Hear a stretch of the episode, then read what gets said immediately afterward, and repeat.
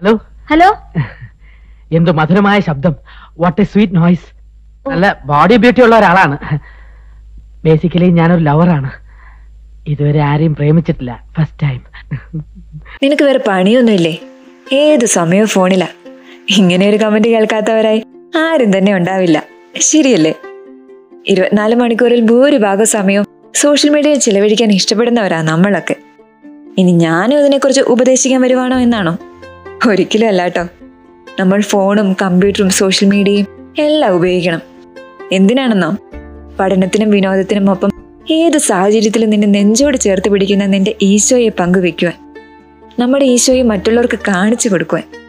അപ്പോൾ നിങ്ങൾ ചിന്തിക്കും പള്ളിയിൽ പരിശുദ്ധ കുർബാനയിലല്ലേ ഈശോയെ പങ്കുവെക്കുക എന്നാൽ അങ്ങനെയല്ലാട്ടോ സോഷ്യൽ മീഡിയയിൽ നമുക്ക് ഈശോയെ പങ്കുവെക്കാം അതിനൊരു ഉത്തമ ഉദാഹരണം തന്നെ ഇന്ന് സഭയിൽ ഉയർന്നു കഴിഞ്ഞു. യാത്രകളെ ഇഷ്ടപ്പെട്ട കമ്പ്യൂട്ടറിനെ സ്നേഹിച്ച സോഷ്യൽ മീഡിയയിൽ സമയം ചിലവിട്ട പരിശുദ്ധ കുർബാനയെ സ്വർഗത്തിലേക്കുള്ള ഹൈവേ ആയി കണ്ട ഒരു ചുള്ളൻ വിശുദ്ധൻ വാഴ്ത്തപ്പെട്ട കാർലോ അക്യൂറ്റസ് വളരെ ചുരുങ്ങിയ കാലവേ ജീവിച്ചിട്ടുള്ളൂ.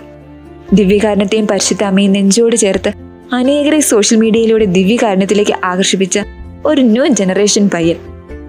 നിസ്സാരക്കാരനല്ല കേട്ടോ ലൈഫ് എൻജോയ് ചെയ്തുകൊണ്ട് തന്നെ ജീവിതം ഈശോയ്ക്ക് വേണ്ടി സമർപ്പിക്കാമെന്ന് കാണിച്ചു തന്നവനാ.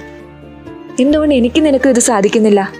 ഈശോ നമ്മുടെ ചങ്കാണെന്ന് ഏറ്റു പറയുന്നതിനോടൊപ്പം ഈശോയ്ക്ക് വേണ്ടി ഉള്ള സാഹചര്യത്തിൽ നിന്നുകൊണ്ട് പ്രവർത്തിക്കുന്നവരാകണ്ടേ നമ്മളൊക്കെ?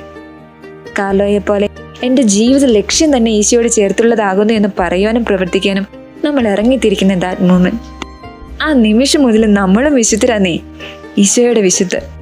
This is me R J Ashley signing off from youth and talks